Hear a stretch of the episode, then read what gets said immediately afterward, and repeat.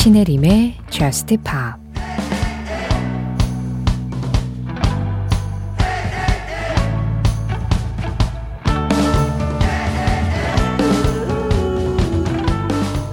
그녀가 네 계획을 모두 다 망쳐버렸으면 좋겠어. 그녀가 너의 마지막 한 푼까지 다 가져갔으면 좋겠어. 그녀가 너의 미련한 꿈보다 더 미련했으면 좋겠어.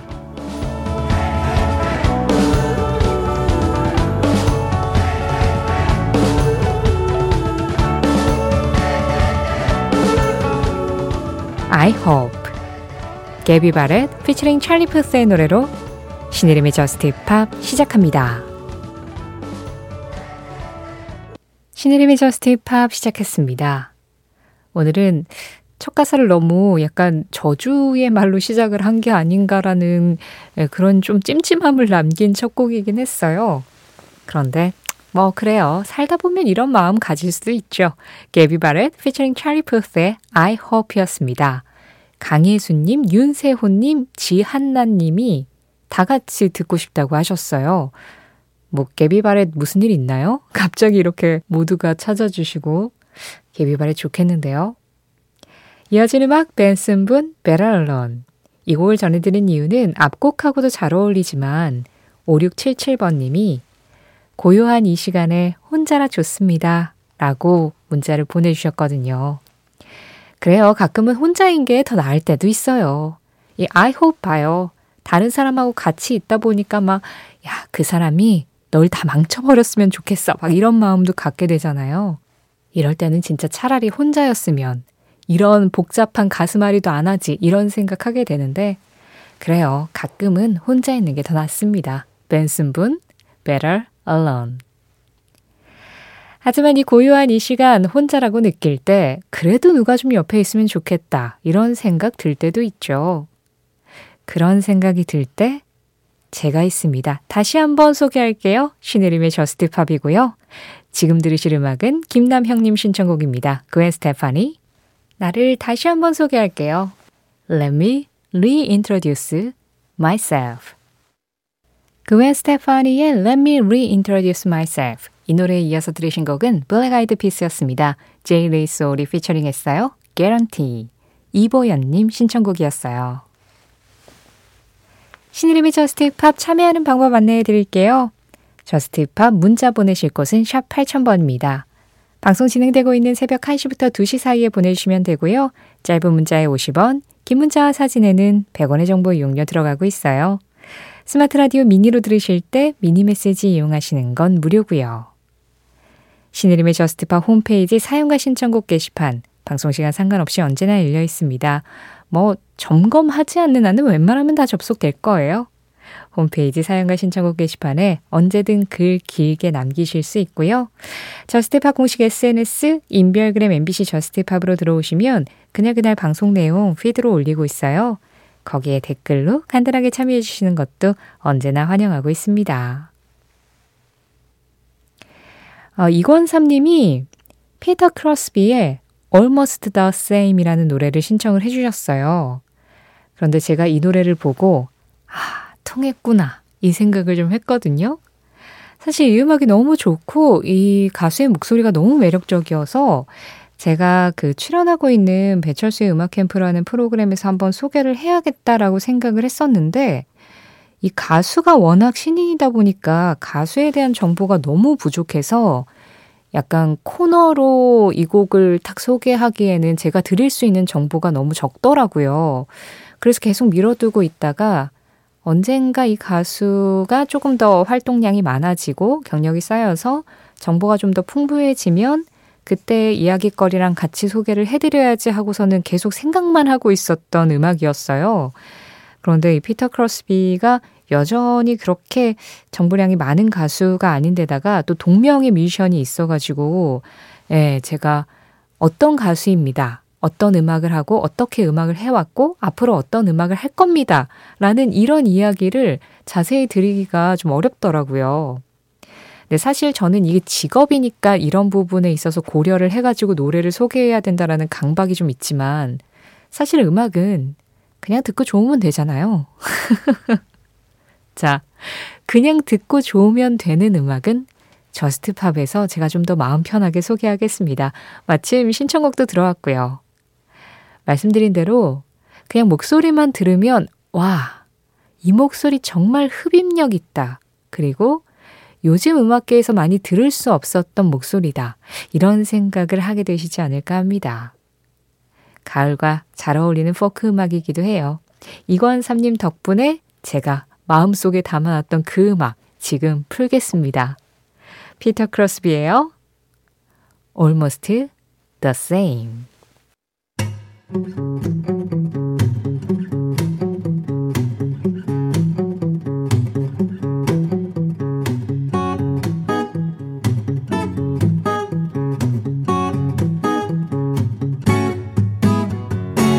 신혜림의 저스트 파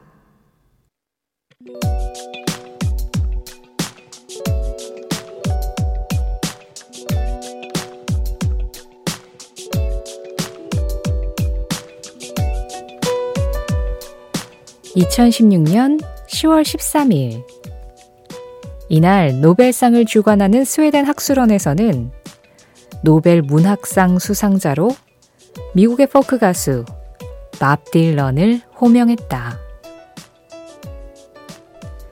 이들이 밥 딜런을 문학상 수상자로 선정한 이유는 그가 쓴 노래 가사가 미국 음악의 전통 안에서 새로운 시적 표현을 창조해냈다는 것. 이후 인터뷰를 통해서도 밥 딜런은 귀를 위한 시를 쓴다고 표현하면서 밀턴과 블레이크에서 이어지는 영어권 전통 속에서 밥 딜런은 위대한 시인이며 항상 자신을 쇄신하고 새로운 신원을 창조하고 있다. 2500년 전에 써진 호메로스와 사포의 시를 지금까지 읽고 우리가 그것을 즐긴다면 밥 딜런 또한 읽을 수 있고 읽지 않으면 안 된다고 덧붙였다. 실제로 노벨상 수상 이전부터 밥 딜런의 노래 가사들은 미국 주요 대학 영문학과의 중요한 연구 주제였다. 또 밥 딜런 역시 본인의 이름을 영국의 시인 딜런 토머스에서 따올 정도로 시적인 비유와 상징을 가사로 만들어냈으며 비틀스의 존 레논은 밥 딜런을 만난 이후에야 소년과 소녀의 사랑 이야기에서 벗어나 인생, 사회, 종교에 대한 노래를 쓸 수 있게 되었다고 고백한 바 있다. 노래가 된 시.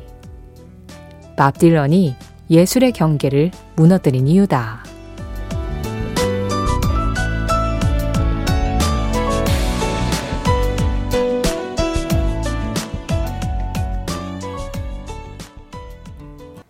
그 장면, 그 음악.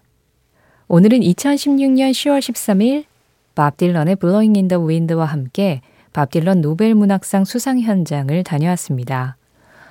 어, 뭐, 밥 딜런의 노래들은 모두가 가사가 한 번쯤은 곱씹어 봐야 할 이야기를 다루고 있지만 우리에게는 좀 가장 유명하고 그리고 가장 그 가사에 대해서 많은 이야기를 들을 수 있었던 Blowin' in the Wind를 오늘 골라봤어요.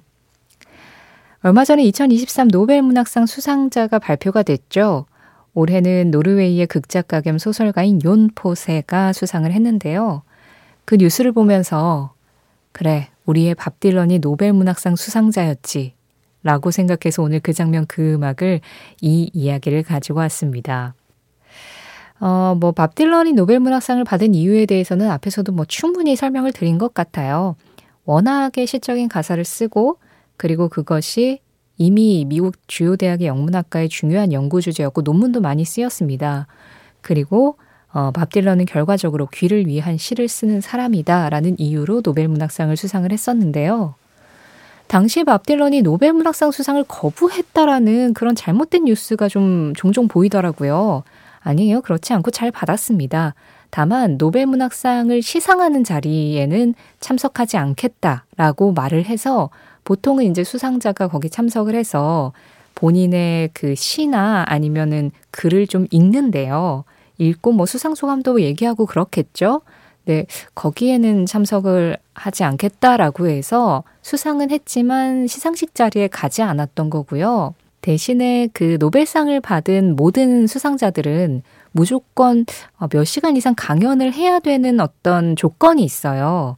예, 그게 이제 뭐 사람들에게 본인들이 세운 어떤 업적에 대해서 이야기를 하면서 뭐 그런 지식을 나누고 또 그것이 이제 노벨상 기금을 운영하는 데에 주요 수익원이 된다고 하더라고요. 근데 그 강연에는 밥 딜런이 참여를 해서 예, 강연은 했었다고 합니다. 어쨌든 간에 당시 밥 딜런이 노벨문학상 수상자로 발표가 됐을 때 정말 큰 이슈가 됐었죠. 가수가 문학상을 수상을 했다. 그런데 뭐 앞서서 뭐 호메로스 얘기까지 갔지만 거기 그 고전의 고전까지 가지 않더라도 사실 예술의 경계가 어디 있겠어요? 사람들에게 뭔가 어, 영감을 주고 거기에서 감동을 주고 그리고 변화를 이끌어낼 수 있다면 그것이 시든 노래든 그림이든 그 무엇이든 다 가치 있는 것이라고 할 수 있겠죠. 그 장면 그 음악. 오늘은 2016년 10월 13일 밥 딜런 노벨 문학상 수상 현장을 다녀와 봤습니다.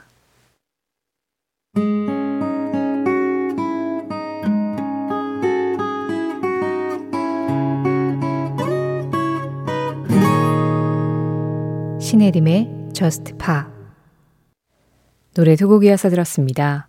윤성빈 님이 신청해 주신 포스트 말론의 Circles 그리고 Madeline The Person의 음악이었어요. Watercolor Flowers 이렇게 두 곡이었습니다. 박현주님, 저는 얼마 전에 동영상 사이트에서 우연히 브라질의 기타리스트 토니뉴 오르타에 대해서 알게 됐어요.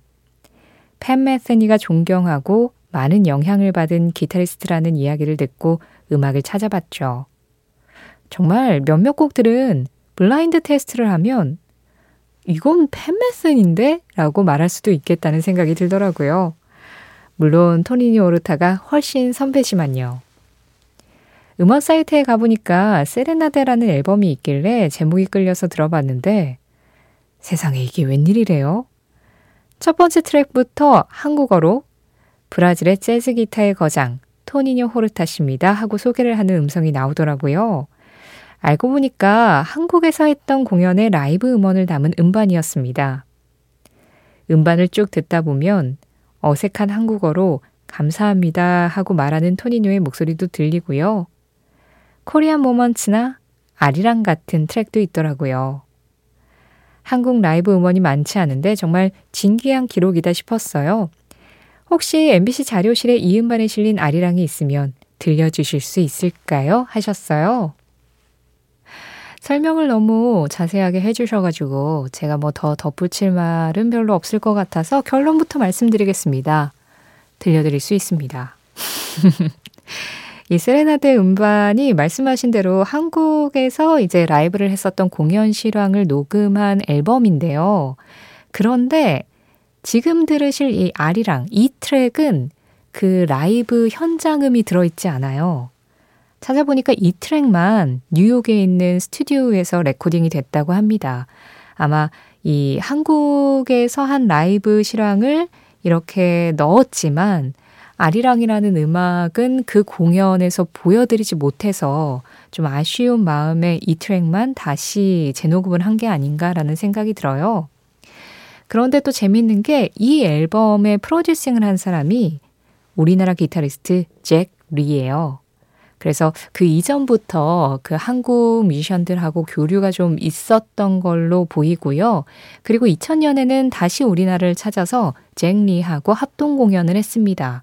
그래서 그때는 잭리하고 같이 아리랑을 연주한 음악도 있어요. 그런데 오늘은 어, 신청해 주신 토니니 오르타의 솔로 아리랑 연주를 전해드리겠지만, 이 들어보시면 아리랑을 기타로 연주를 하면서 그 멜로디를 허밍으로 흥얼흥얼흥얼 하세요.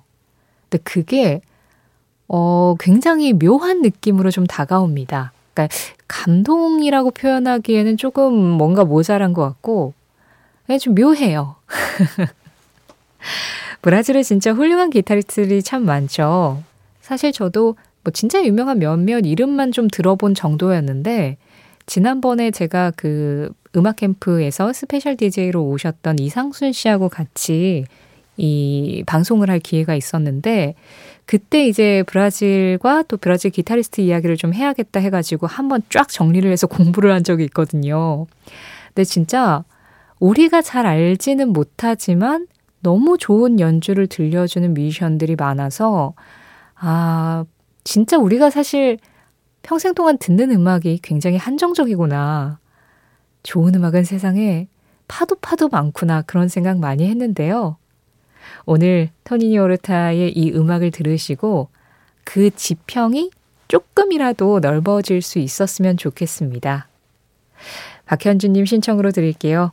브라질의 기타리스트 토니니 오르타가 연주한 우리 음악 아리랑입니다. 이어진 음악 팬메스니의 기타 솔로 버전으로 Last Train Home 듣겠습니다.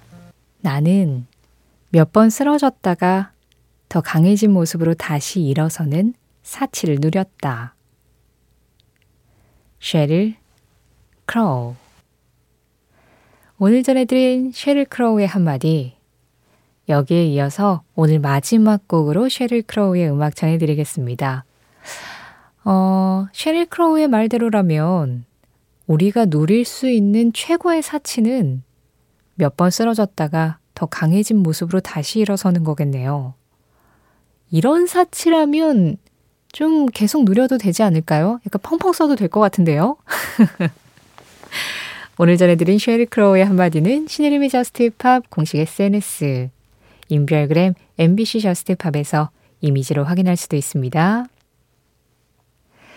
저스트팝 오늘 마지막 곡은 아까 말씀드린 대로 쉐릴 크로우의 노래 Soak Up the Sun 준비해뒀어요. 5203번님이 신청해 주셨습니다.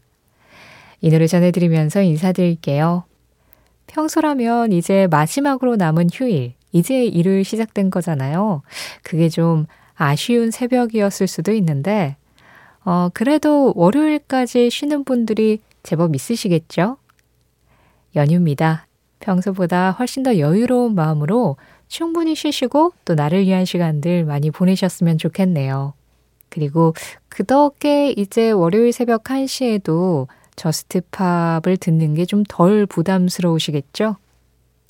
우리는 내일 새벽 1시에 다시 이 자리에서 뵙도록 하겠습니다. 지금까지 저스트팝이었고요. 저는 신혜림이었습니다.